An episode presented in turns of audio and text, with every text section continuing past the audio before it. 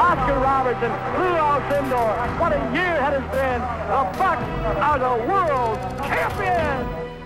Moncrief going inside. Ray Allen driving past Armstrong. The jam over McGrady. Two second. Middleton. Yes! Khris Middleton!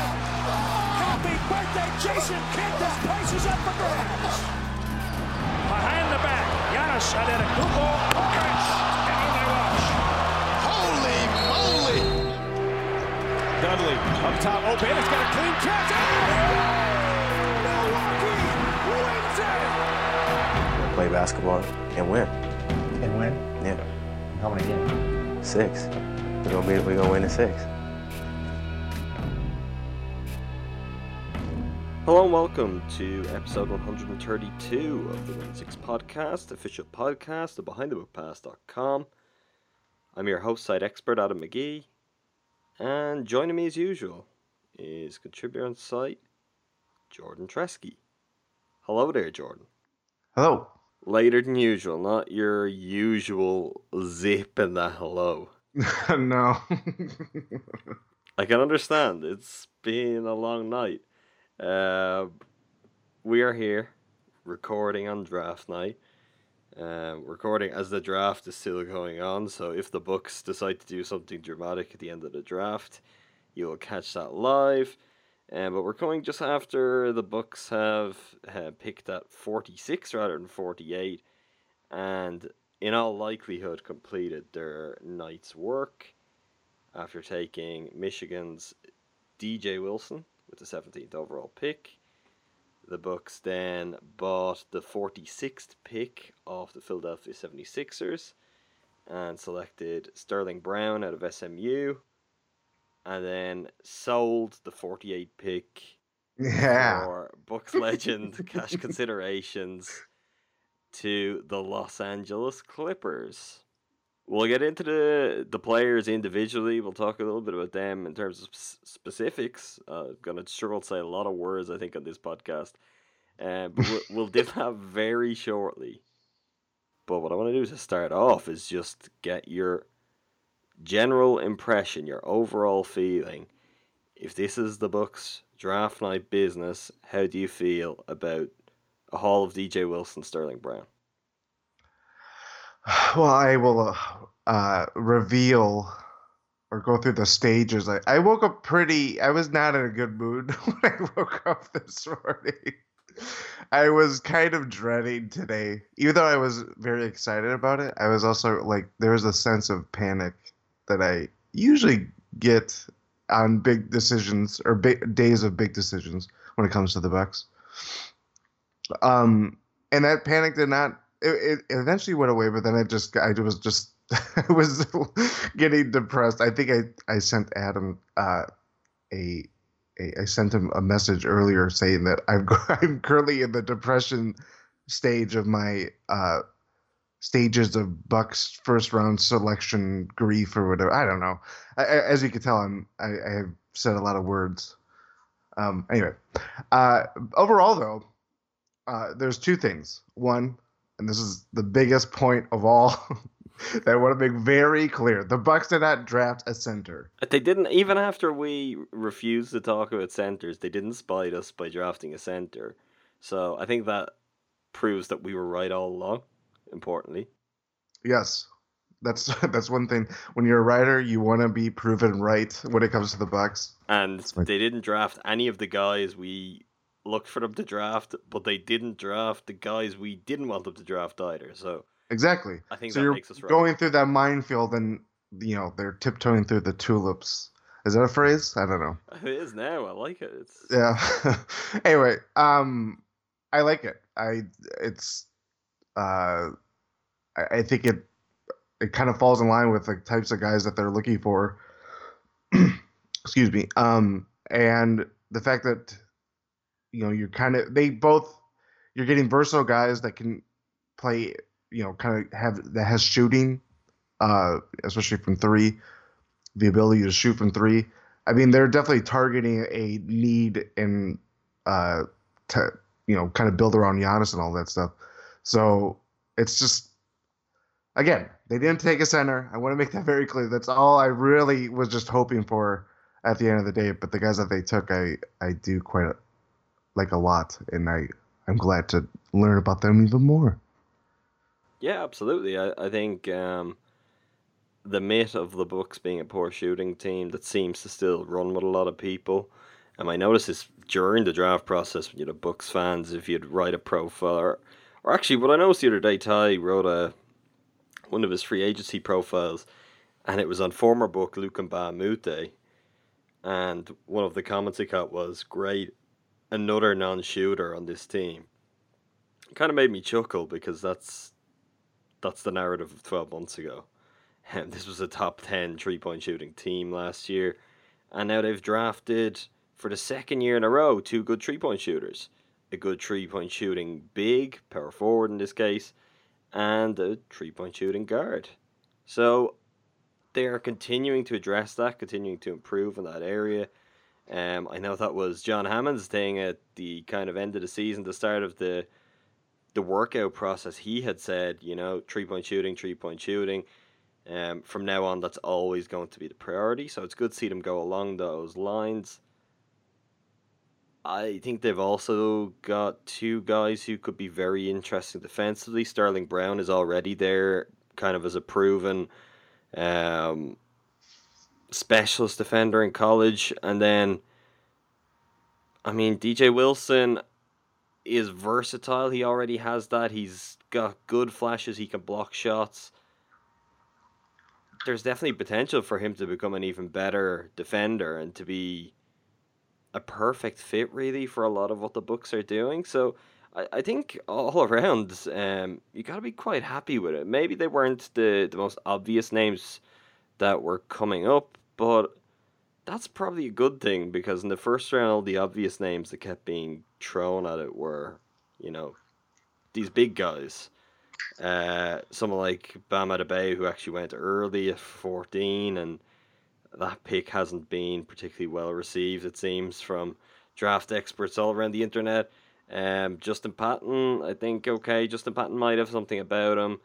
Um, he ended up in Minnesota. We'll see. I don't think you're going to lose any sleep. But then you even had guys like Jarrett Allen fell a little bit later than expected. And then you had uh, Bogu, who was mocked to the Bucks at different times during the process. Um, some red flags came up in his medical records, and he fell way into the second round. So it wasn't necessarily what we expected, but I think that turned out to be a positive. Let's start out with DJ Wilson. DJ Wilson is a 21 year old forward. He has been at Michigan for the last three years, although um, he leaves college basketball as a sophomore, having redshirted after four games in his first season as a Wolverine. Um, it was a knee injury, which is likely to raise red flags in everyone's mind when they hear that, but it wasn't anything overly serious. He had a sprained knee, which kind of kept him out for four weeks, and it was just the timing of it. They kind of they kind of put him on ice and gave him the chance to do over with it, but it's not like we're talking about someone who has major injury problems. So in some ways, that extra year may have benefited him. He's just turned 21, so he's still, I mean, he's relatively young. I guess he's about the right age. You're not looking at someone who's particularly old for for uh, someone who has been in and around the college game for three years. Uh, what he offers is a player who's already very well rounded offensively, uh, has got great touch, is looking like a more and more intelligent player, I guess, with, with every passing season. He started to pass a, a little bit better as a sophomore. He's a good cutter, which is very interesting, very intriguing as part of the Buck system.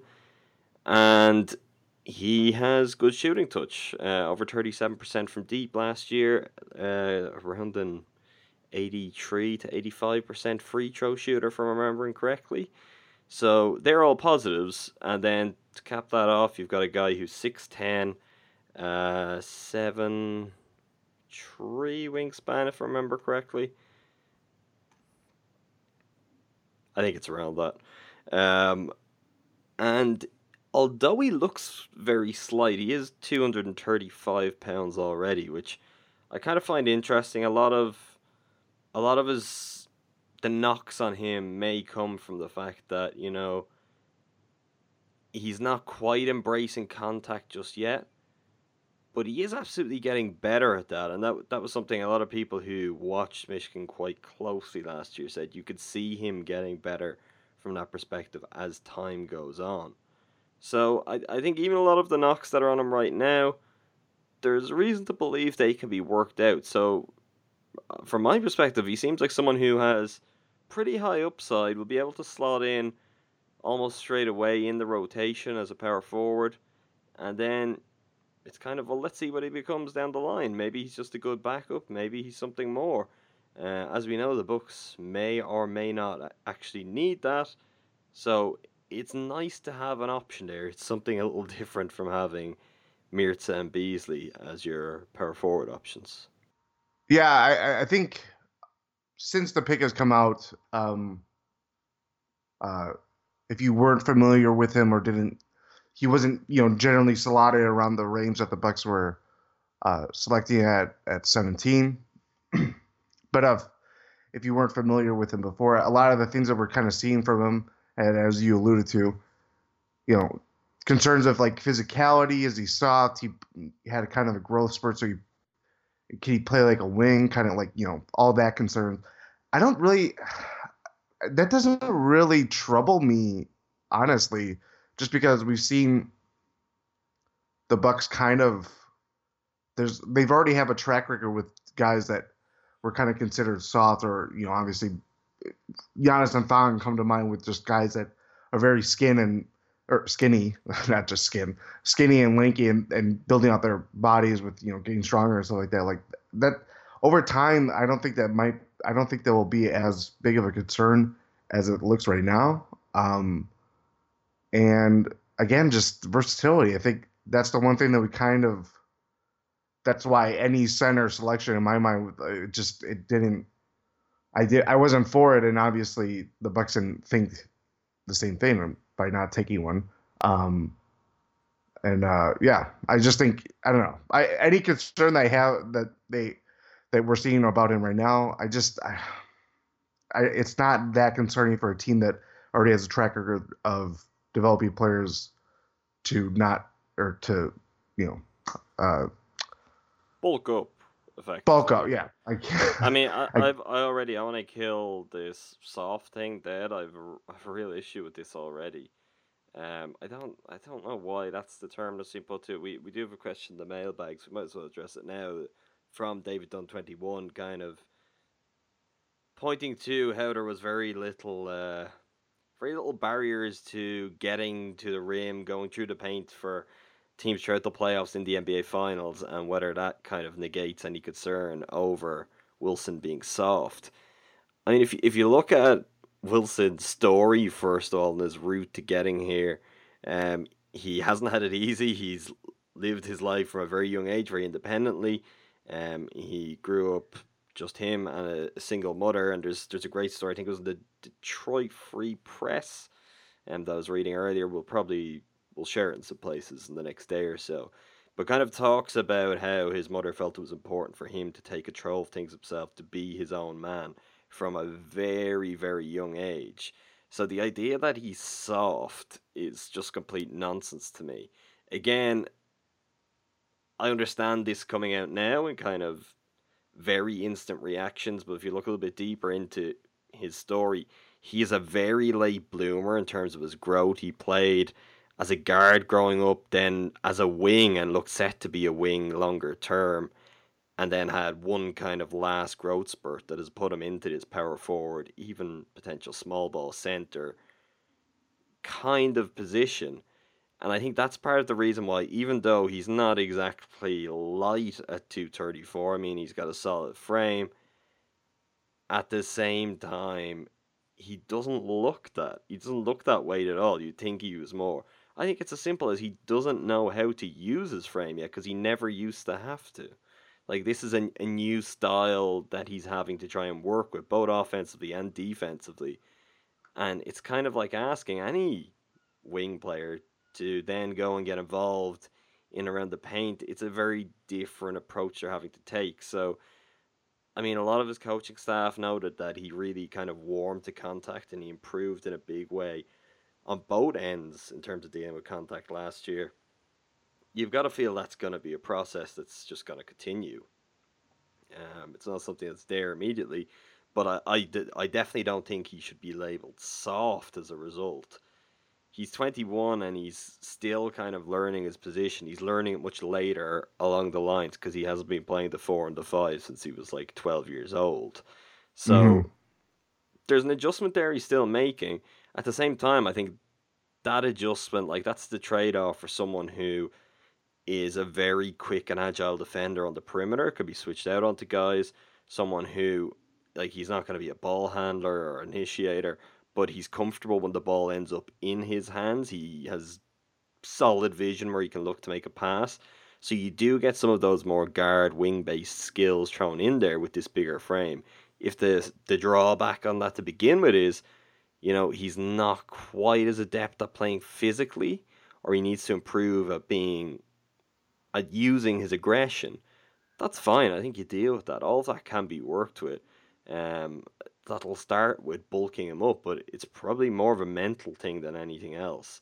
Mhm. And that's the kind of thing you feel like by the time he gets through training camp, just having gone against fully grown men, bigger guys that he has to really apply himself if he wants to get his, he'll already learn a little bit about that and he'll, he'll know how to go about that better. As you mentioned, uh, look, different scenarios, different body types, different types of players, but the Bucks have had Giannis. I mean, most notably, Thon already looks bigger, but again, genetically, Thon is slightly different um, with his heritage.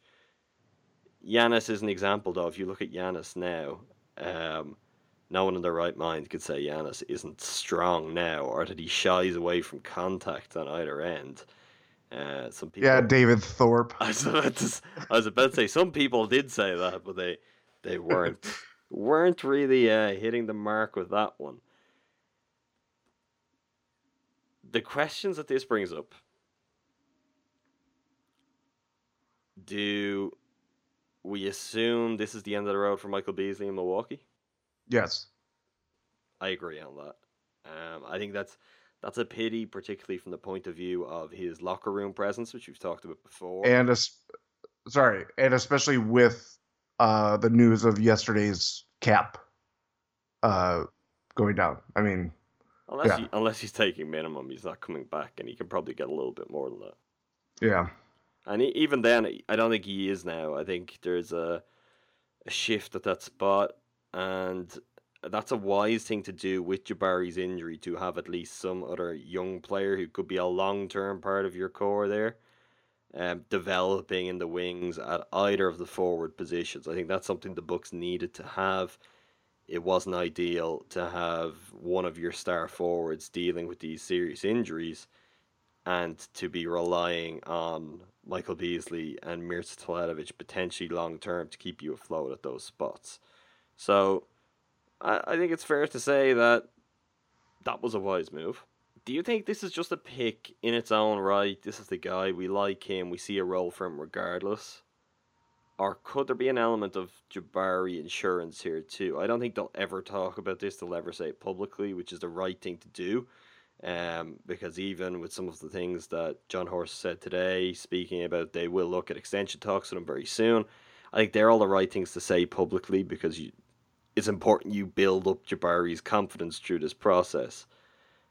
But from where I'm sitting, I think there must be an element to it where they say, okay, we really like this guy, and maybe he can also give us this. It's no harm to have something there. Do you think that will factor into it, or are they going to just be tunnel vision saying, you know, you know what, Jabari's to be fine, but this is a nice piece to have there with him? I mean, there, that was the first thought that I have, or that I had when the pick was made, and I'm not in the war room. I'm not seeing these guys. I'm not going to workouts and all that stuff. I mean, that's definitely on the on the front or on you know the forefront of their mind. To pretend that it isn't uh, insurance for Jabari, I mean, we have to be real here. and especially with uh, what there's comments say from Horst himself talking about progress about uh, extension talks. I mean, that is they they have to.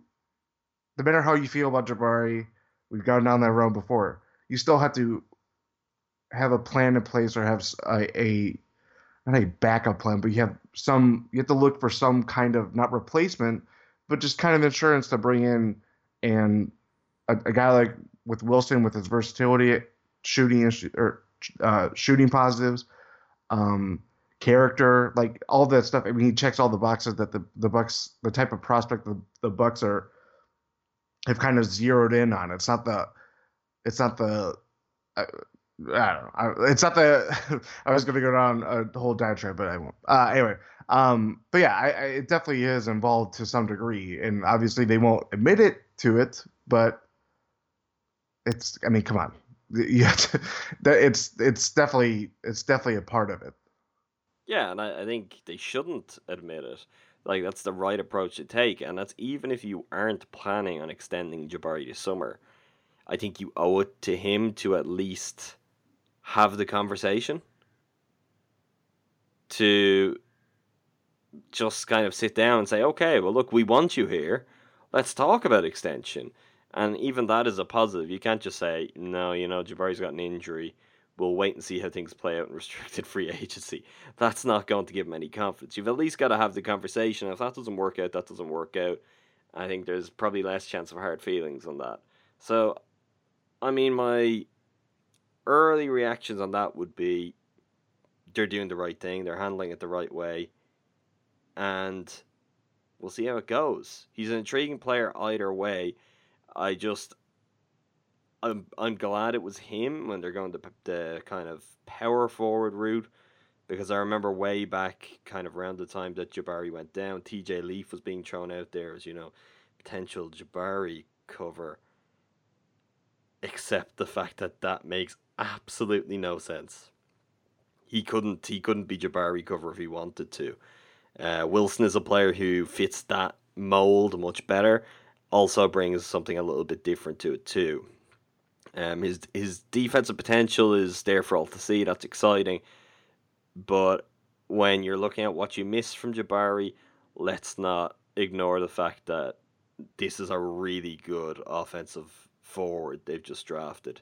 So it is someone that if they are lacking some punch on offense at that kind of three four position, he's someone who can come in and help them out. Mm-hmm. Not the pick we expected, but I, I think a fun pick is the best way to describe it. And considering, Oh, look, yeah. there were other guys on the board around them. I think neither of us would have argued if they had decided to look at moving up. Maybe they did and just couldn't get a deal done. But you know, if they had moved up a few spots and got a Don- Donovan Mitchell, that's perfect. Considering they stayed where they were, is there a lot they could have done better than this? I don't really know. Um, outside of Wilson, I mean, my preferences probably would have been guys like Anunoby and Giles. I think they probably would have been my first two choices, and that was because you know there was something of a risk there. There was some upside. I think Wilson has the upside, and okay, you get to do it in a way that's safer than two guys who are coming off ACL injuries, um, and particularly when you're looking for them to come in and help cover for a guy with an ACL injury. I can't argue with that being the way they've decided to go with it. So, pretty good pick, I think. And the consensus from what I've seen, a lot of these probably won't come out until later and even early morning. But the early uh, draft grades I've seen have almost been unanimously A's. So, hey, that's a fun start. I think that the first in uh well in our blogging, in my blogging, Bucks blogging. I, I think said three times. Brogdon might have got some A's last. Oh yeah, that's true. Yeah, that is true. Uh, but definitely, definitely the first round pick, the first first round pick that was well received uh, by draft writers. yeah, when Thon, it was Thon got an F yeah, last year. absolutely. yeah. Um, it was funny. I think uh, I don't know that happened on the ESPN. I had, I had uh, the vertical show on my iPad, the ESPN show on my laptop. So I had head one kind of headphone in, they stick the one one to the other. So I don't know what was which. Um, I don't know if it happened on the ESPN show as well, but there was a lot of owning up on the Vertical show about, you know, I didn't think the Thon Maker pick was a good pick. I was wrong on that. Eat it. Eat it, Marks. Again, Bobby Marks' flawless judgment. Moving on to the second round, I wonder did Jon Horst, just for kicks, decide to sell that 48 pick in the hope that the news would get out before anyone found out that they were trading for the 46 pick? Just eh, to cause the kind of panic that for about 90 seconds broke out on Twitter when it looked like, oh, the Bucks have sold their second round. Same old Bucks. Again. well, all, like any any yeah. I was about to I I was about to make a joke and then It's only, and I know how long it takes you to craft your jokes. You got lucky on that occasion because if you were quicker with your jokes, you would have had to deal with the shame. hmm Uh, but well, I usually deal with shame. different kind of shame. Yeah. I can't really, I can't really complain with selling that pick when you buy in at forty six.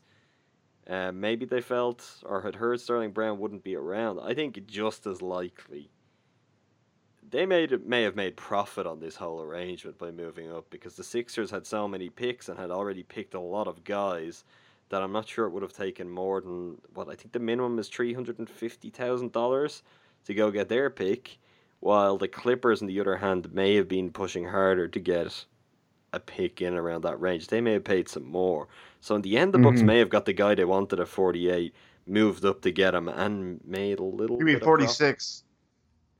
No, I mean the guy they wanted at 48 Oh, got at you. got- 46, um, while pocketing some extra cash with it as well. Just Okay, okay, okay.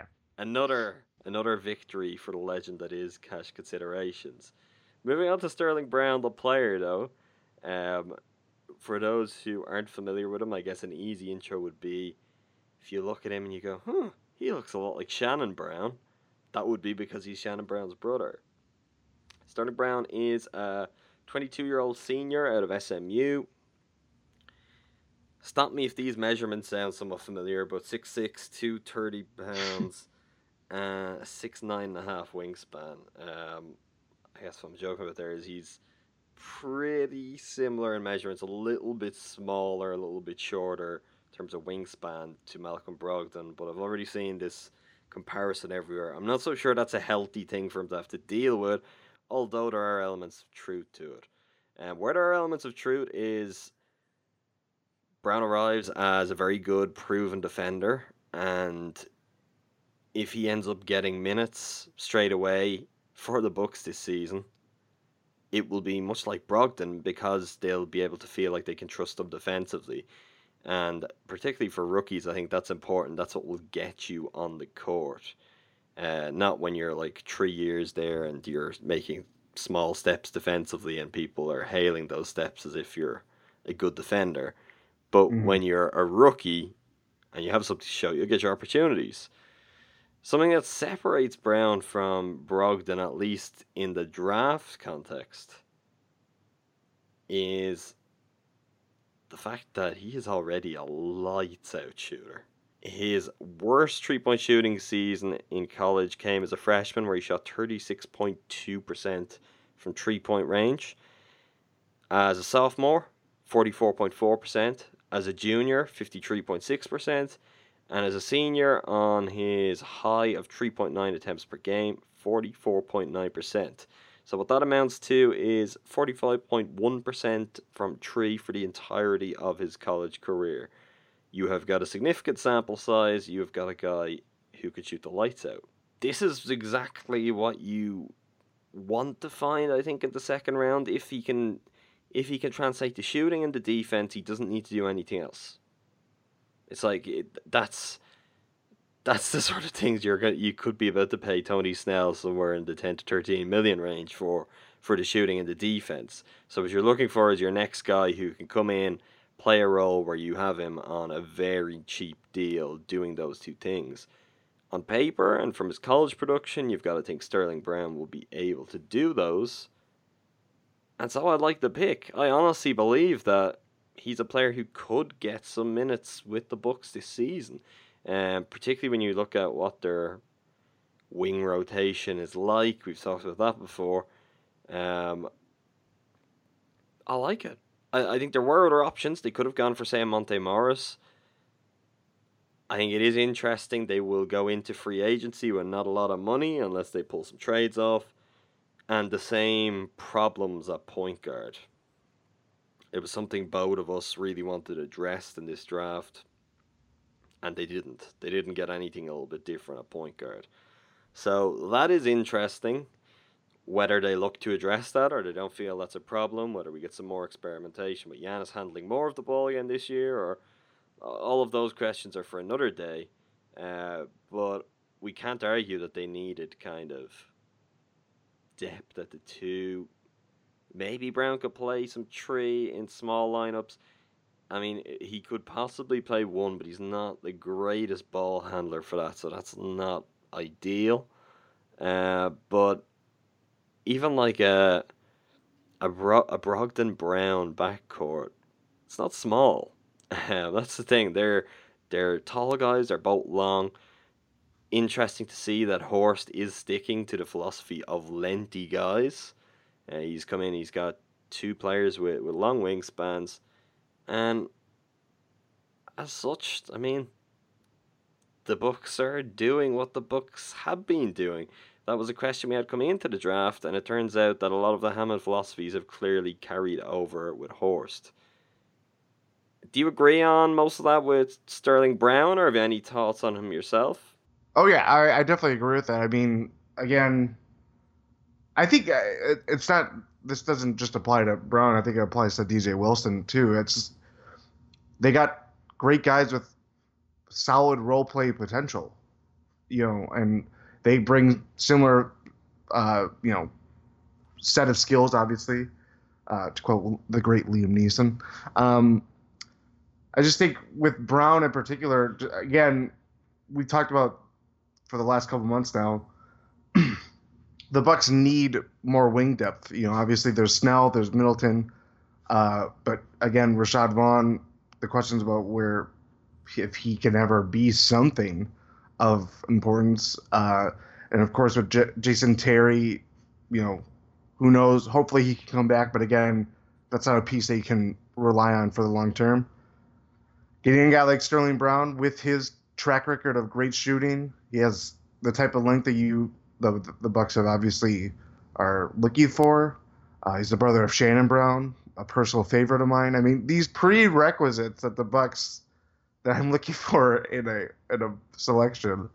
Uh, that's I, I, lost I lost uh, I lost I lost my mojo talking about Sterling Brown by making that joke. You're handling the late night podcast so much worse than me, and I think I know I am. you should be ashamed of very- yourself. I'm very scatterbrained. Uh, this, this isn't good enough. This isn't what you're here for, Chesky. You have to be on your A game. No. We'll move on to the mailbag, where I will probably end up answering most of them, like I normally do, but I think particularly tonight, that might be a requirement. Because Jordan now has just got a fit of the giggles. It's all it's all gone wrong. This is Yeah. the I, I will say the thing, the overwhelming feeling I have from this is relief. I said this Yes, to Jordan earlier. that is. Jordan started a whole thing earlier and then he aborted on it like most of his jokes because he's just he's not in the right place to speak right now it seems No. uh, but he wasn't joking when he said he went through the, the full uh, gamut of emotions today he really did. I had if i was to show you all of the messages i got from jordan today we literally got the full spectrum. Uh, we had we did have the doom and gloom that started the day to then when at around the seventh pick when like donovan mitchell hadn't been picked just like everyone expected. Jordan started getting those good feelings. He's like he's gonna who's gonna take him? He's gonna be round. I warned him then just just wait just don't get carried away but ultimately i think we can come out of it i don't i don't know who the person is i would like to meet them someone reach out to us. If you were the person on the record who was going, you know what I want from this draft? I want DJ Wilson and Sterling Brown. But at the same time, I don't see how anyone can have a problem with it. I think it seemed like two smart, solid picks. I don't feel the Bucks missed out on anyone in picking those two guys. I think they're fair players in that range, or players who could be justified as saying, well, they might give us more.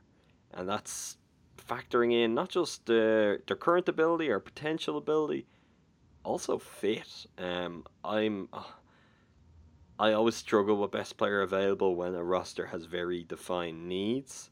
Yep. So as a result, And in that range too. Right. Uh, as a result, I actually kind of like that there feels to be a degree of fit in this because it, it is tough as much as you want the Bucks to get the best players that are out there as they continue to keep building towards something. I think that's an easier approach if you've got a little bit more money too. The Bucks the Bucks have no cap space.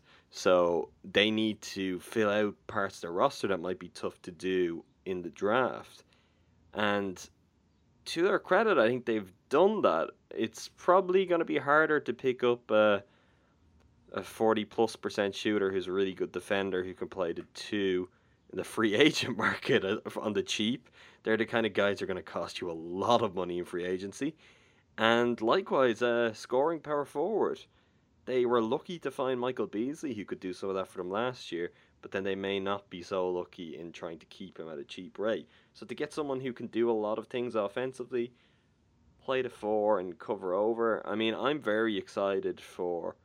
I will need Wilson and Thon minutes. I think that would just be so much fun. And um, those two guys, because Thon, Thon has improved a lot as a roller. We talked about that around the playoffs.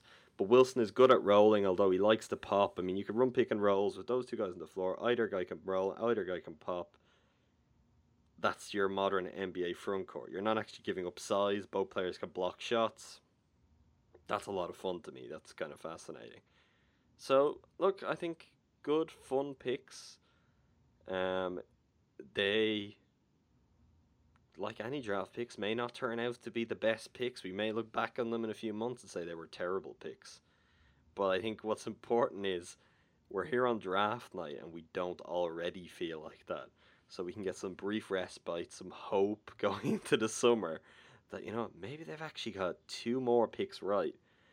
And if they have, like for everything Giannis brings to his Bucks team, for everything Khris Middleton did, uh, Jabari, uh, although his health has unfortunately interfered with that quite a bit, like in the grand scheme of building the Bucks to be a contender, there won't be many things more important than if these two picks pan out and Maker and Brogdon pan out, that you could say, oh, we kind of had a stretch of two years where we went four for four and finding guys who could contribute. That's where they need to be at, and that's the thing. Mhm. When, when people always talk about how the Warriors were built now, that's the one that I like to point out to Bucks fans of. They just took care of business in the draft. They made their their picks hit so they could get role players. That's how they could build a roster that was packed with really good players and still somewhat cheap. Eventually, you'd hope the Bucks get back to that place, even with having someone like Giannis who will be on a supermax when Dellavedova, Teletovic, Henson, whether they're traded, whether it's when their contracts expire a few years down the road. Your goal is to just be in a place where you use your draft picks so you're always building that next level. I mean, it continues with with the Warriors in the draft tonight. Again, they buy in and they get someone who everyone's going, well, At 38 too, mind you. at 38. So that was the full on Patrick McCaw effect again. It's, it's funny, so many of those things, uh, like Jimmy Butler going to the Timberwolves. I don't think enough was spoken about how that whole thing was just like deja vu. Literally, the draft starts and the, tw- the tweets are coming out between Woj and Stein, but like the Minnesota Timberwolves are in advanced talks to get uh, Jimmy Butler. Like, yep, this is exactly where we were 12 months ago. Is Kris Dunn going to be in these talks? I, I don't think that's been mentioned enough. Both of those teams just wasted a year. It basically, basically, it took for Zach LaVine to to tear his Tear his ACL ACL. for them for the Wolves to say, "Hey, we should probably trade him, trade for Jimmy Butler." Uh, both franchises would have been so much better off if they just did that deal last year, though. I think that deal I mean, last the year. Bulls would be better off not No, I, I doing agree a lot of things that, differently. If you're gonna do it, if they could have done it last year before they went to got Wade and Rondo, and you just commit to your rebuild last year, and you're already a year in at this point, you know what I mean? Yeah. Uh, I will say though, I will. I know this has nothing to do with the Bucks draft night, but I will say that is a weird fit with Butler and Wiggins. I'm not sure how you go about that. I Just want to throw that out there. I think it will work. I think they're going to be very good. I know no one wants to hear that. I don't think you want to hear that. You were very upset when that trade happened. Because it was dumb. I don't like dumb trades. it's dumb. I don't think most Bucks fans will be too upset about the Bulls making dumb trades. But hey, uh, I mean, we are the beneficiaries of a dumb Bulls trade. Let's not forget. Let's move on to the mailbag, though. The first one from Metastic. How many long-limbed players before we're allowed to be the Monsters? It's getting close, Matt. Um, I don't know how many more long-limbed players are out there but they're getting pretty close. From at underscore Al Hopper, is DJ Wilson the best player in the draft? Question mark. I'll go through a few of these because we can answer them all at one go. Then, from at us v the man, is DJ Wilson good? From at Escarusum, uh, can you sell us on DJ Wilson? I would hope we already have. Um, I, I think it sounds like it sounds like they were also going through the stages of first round selection grief. Uh, yeah, I don't know. The the question is DJ Wilson. that just makes me laugh for some weird reason. That's a, I mean, that's the ultimate Bucks fan question. Is Rashad Vaughn good, Jordan? No. Well, we'll talk about. We're not talking about him. This this is not the time for him. DJ Okay, okay. Wilson. I think he could be good. He is at least intriguing. I, I don't think it will take much for people to see the appeal of him. I think he is going to be lucky in that expectations will probably be relatively low and he can score. And with expectations low, I think he would get killed less for any defensive lapses he has. And if he comes in and he's playing like five minutes here or there and he ends up with six points or eight points at five minutes, everyone will be like, wow, look at he can really score. He's got some potential to do some stuff. So I, I think he could be good. I like what I've seen so far. I think he's got a well rounded skill set that should only improve over time. His name is DJ. Bring that back. From I'll a, be using that a lot. for the years to come. Hopper, we can all look forward to that. Um, Mm. Does DJ Wilson use a spoon to drink smoothies or a straw to eat snow? Hmm. Uh, what I'd say, Alex, is I would hope that the Bucks got his medical records before drafting him, and if they did, I'm sure this would be in there if he did either of those things. Because let's make no mistake about it, if you're so you said drinking a smoothie. If you're eating a smoothie with a spoon, or drinking a snow cone through a straw, you're you are ill. That should be on your medical record. So I Uh, would hope the his uh, his a his Twitter handle is Lanky Smooth. Uh, that's not that far off from Lanky Smoothie. I- yes, it is, Jordan. It is quite far off from that. No, you got the. You got You've got the smoo, is what You you've got the smooth. From at DJ Jazzy J1. Why not OG Anunoby? His knee. If we're already worried about someone's knee, it's. And plus, too, the other thing. I mean, I like him a lot. They went Or for I like offense the- I- over defense is the other thing because you could make the case for Anunoby and Giles, and we could point to their knees.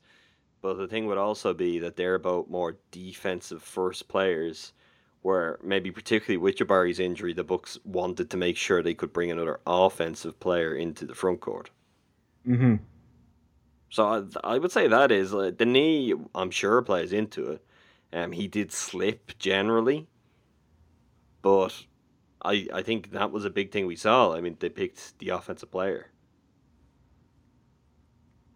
And uh, maybe the most offensive player out of a lot of the immediate options around them, now that I think of that, because even some of the big men, if we're talking again about the big men, they were Patton. Leaf. But Patton was gone before. He was. Six, I know. I'm just list. I'm just listing. Leaf. Leaf John good, Collins. but I don't think Leaf is good. Uh, I suppose John Collins was a pretty effective score. but then they didn't work him out. I think they. It's not. It's but it's not well rounded. It's very kind of. You know. Yeah, and we, we should mention that they didn't, to our knowledge, work out DJ Wilson. Although No, there was something though. I there I know. rumors that Jason Kidd and Rod Thorn were spotted in California on Monday. Yeah. Um, so possible. That is the Bucks' move. Is basically the last person they see before the draft gets drafted the first round pick. So that sounds entirely plausible. Um, from Amatastic, does DJ Wilson go on tour with Jason Kidd Bull in the off season? Hashtag Tale. Um, yeah, maybe he is. Yes. Jason Kidd's Bring that back. DJ. Jordan's eyes lit up when that one finally landed with him there. There was a delayed reaction to it because it's late, Yeah. but he likes that idea, I think. Did you know Pitbull's only 36? By the way, Yeah. Uh, that's well, I find that ridiculous. what do you think he was? 52? I mean, No, no, not 52, but I would, no, at least 40. that's a four year difference. We're talking marginal stuff here, Jordan. Um, A from. presidential term. I'm not touching Sorry, that one. sorry, sorry. I'm not touching that one. At, at Escarusum, um, there were reports that Thorn and Kidd saw him work out on Monday. That's what we've just referenced. Is it possible Thorn and Kidd made this pick? Uh, the answer to that is they absolutely made the pick. Everyone made the pick because this is what we learned last Monday. So they would have been in the room making the pick with Horst, with the owners, uh, with my God knows who, Peter Feigin was probably weighing in on his marketability or something. I've no idea. Uh, Peter Feigin liked his hair and said, "Yeah, he's the pick. I like his hair. He'll sell tickets." I, I, yeah, I think we have to assume that they do have something to do with the pick. That's what the owners told us last Monday. That's what Wes Edens told us. So multiple people in that process. They were two of them. So, in effect, yeah, they did. Um, from at Alex underscore Koenig zero two three, does this all but guarantee Beasley is gone? Most likely. Um, almost, I, I would say 90% certain. If nobody wants Beasley and Beasley is a minimum guy, I mean, maybe they'll look at it, but I would say most likely. From Yeah. from a J underscore Christian eleven. With these draft picks, what does this team look like when Jabari comes back? I'd say better rounded. Like if, if you if you assume Jabari does come back at full strength or close to it, he now comes back to a team that has another interesting, relatively young, more importantly, cheap wing. Uh, young potential big man who can back him up at the four or back Giannis up at the four if Jabari's at the three. Potentially also play some five. I mean that that would be something that if Wilson does play well this year, get some opportunities and proves he's up to it. Uh, by the end of the season, I would think you would see at least a few moments of him in small ball five before they have to make Greg Monroe decisions next year. So, yeah, I, I think they're just better rounded. They've got two nice options that give them something else or bolster what they already had. So, I would say it's going to be a better team he'd come back to if he can play to the level he was playing before the injury. Yeah. Agreed. From at Jimenez thirty three. Do you think that the Bucks even attempted to call New York on Porzingis?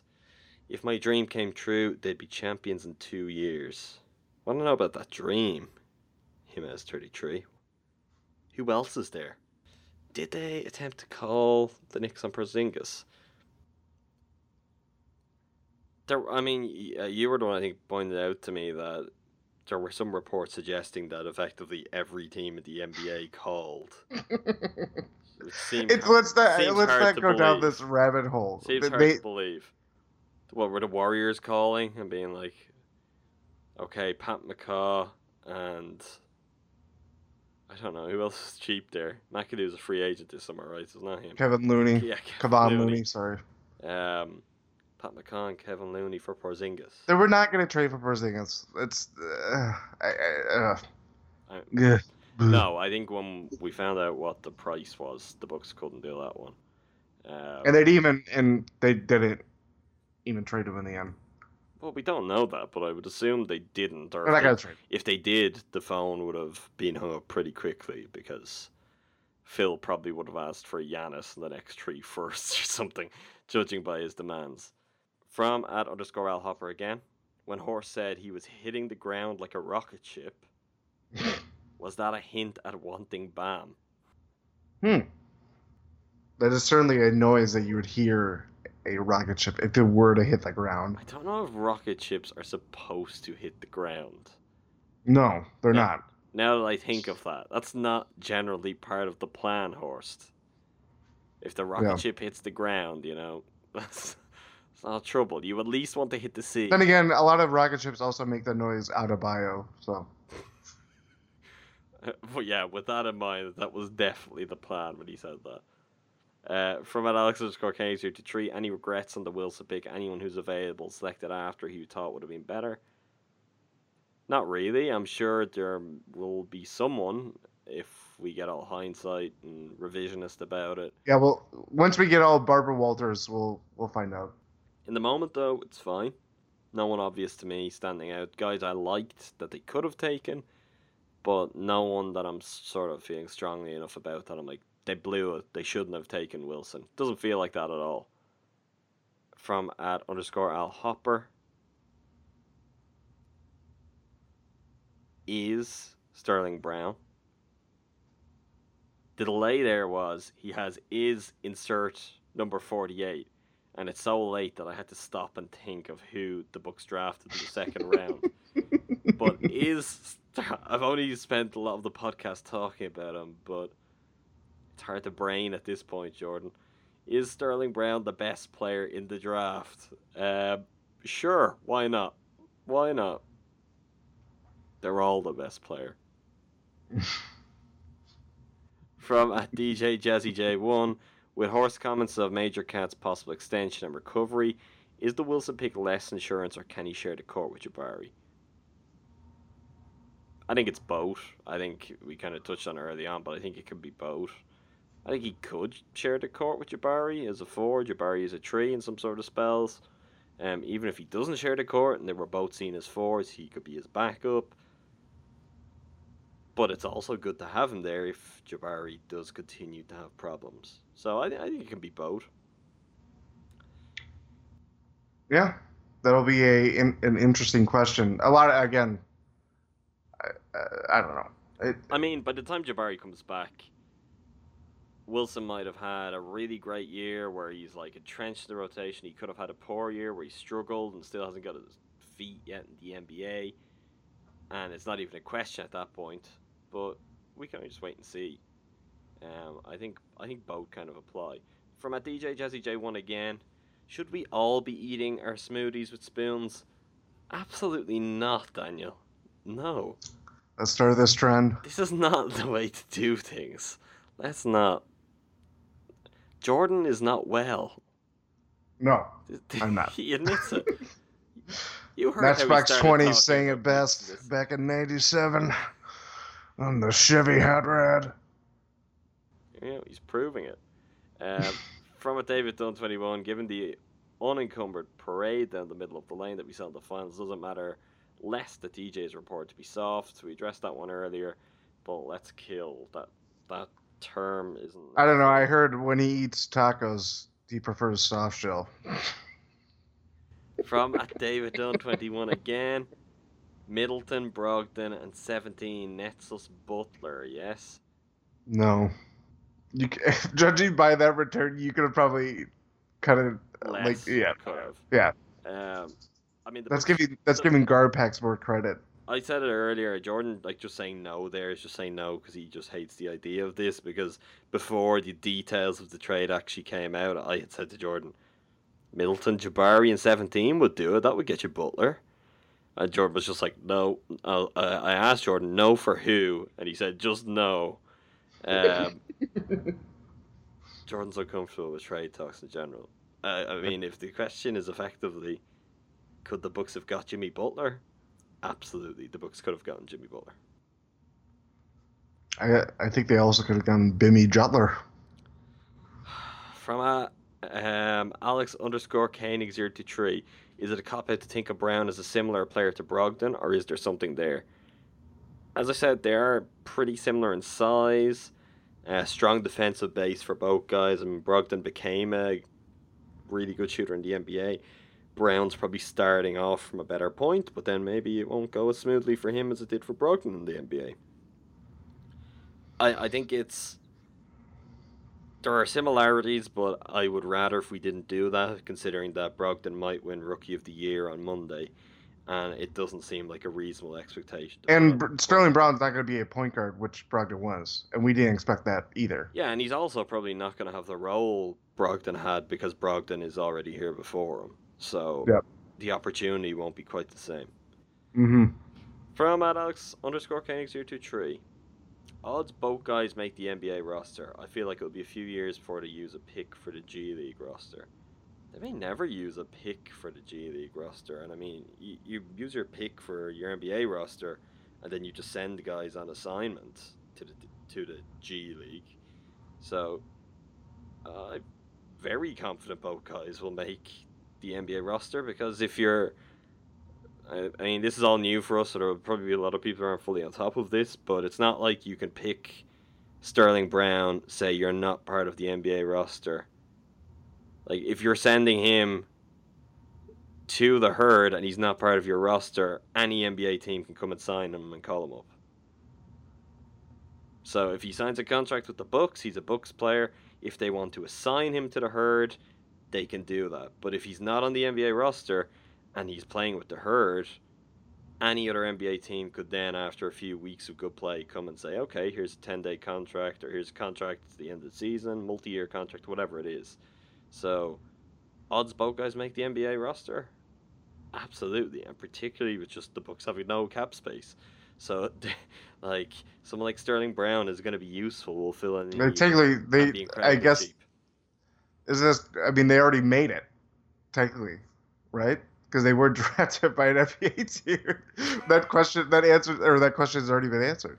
He means the final, like out I of know. out of preseason, out of training camp. I don't even know what the point of that kind of that kind of smart technicality you're trying to get us on, Jordan. But we don't have to worry about that because that is it for this episode. Um, we said we would talk about the herd branding and Greg Monroe's player optional. We're not going to do that because, well, it's incredibly late for me, and it's it's not even late for Jordan yet. But it's no, it's late. It's midnight. Oh, poor you. Jordan, describe the scene behind me. What what kind of time of day does it look like? it's dark. I just see a bunch of umbrellas. They're just hanging in your. You have a lot of umbrellas. I sh- shouldn't have trusted. That's the, the unreliable narrator for you there, Jordan Treske. I'm just saying. It's not like when I describe your eye patch and ponytail and long beard. Exactly. Those are Um, real things. It's it's daytime, is what Jordan's saying. And I, I, All I just see I is a bunch of umbrellas. It's daytime. They're Um, yellow. I have to be up to deliver more Bucks content for all of you people. not not so long from now. So we will all of you people. all of you. Um, and because I'm gonna do it, you better read it. We'll be back though to talk about the herd. Read it with an umbrella. To talk about. Well, I don't even know why umbrella would come into your head. Um, to talk about the herd. To talk about Monroe's player option in the next couple of days, probably with press conference stuff if the Bucks get. There are two draft picks out to Milwaukee to do that. So yeah, we'll be back on Mondays recording Tuesday posting for a regular podcast. but that is the night of the awards show as well. So that will probably be the focus on that occasion. So we'll fill in the gaps with some of that other stuff in the next couple of days. So Will Giannis win Most Improved? Will Brogdon win? now we'll probably have to record that one late, which is Will Jason Kidd be coy? He'll be coy, but not in the way that you want him to be coy. We'll This is- back with you this is- soon. More bonus. I'm just going to talk over Jordan because Jordan is gone. Jordan is completely gone, trying to derail this. Um, in the meantime, subscribe to us on iTunes, follow us on SoundCloud, add us Stitcher. Check out all of our work BehindTheBuckPass.com. We've put so, so much work into the draft. Uh, if you want to read about DJ Wilson, uh, our own Reed Muller has a great profile on him up there from before the draft. Tomorrow we will have we brought that back. we will have grades for both players. Uh, we will have more in depth articles, kind of getting to know both of them into the weekend. So we'll have coverage, Remix. press conference, everything, everything you could want to know about these two new picks. We'll have the details for you. Is a remix? Is one more thing. If DJ Wilson gets, say, like it's an offensive rebound, like a tip in, a putback, is that technically a remix? Thank you very much for listening. Thank you, Jordan. Thank you.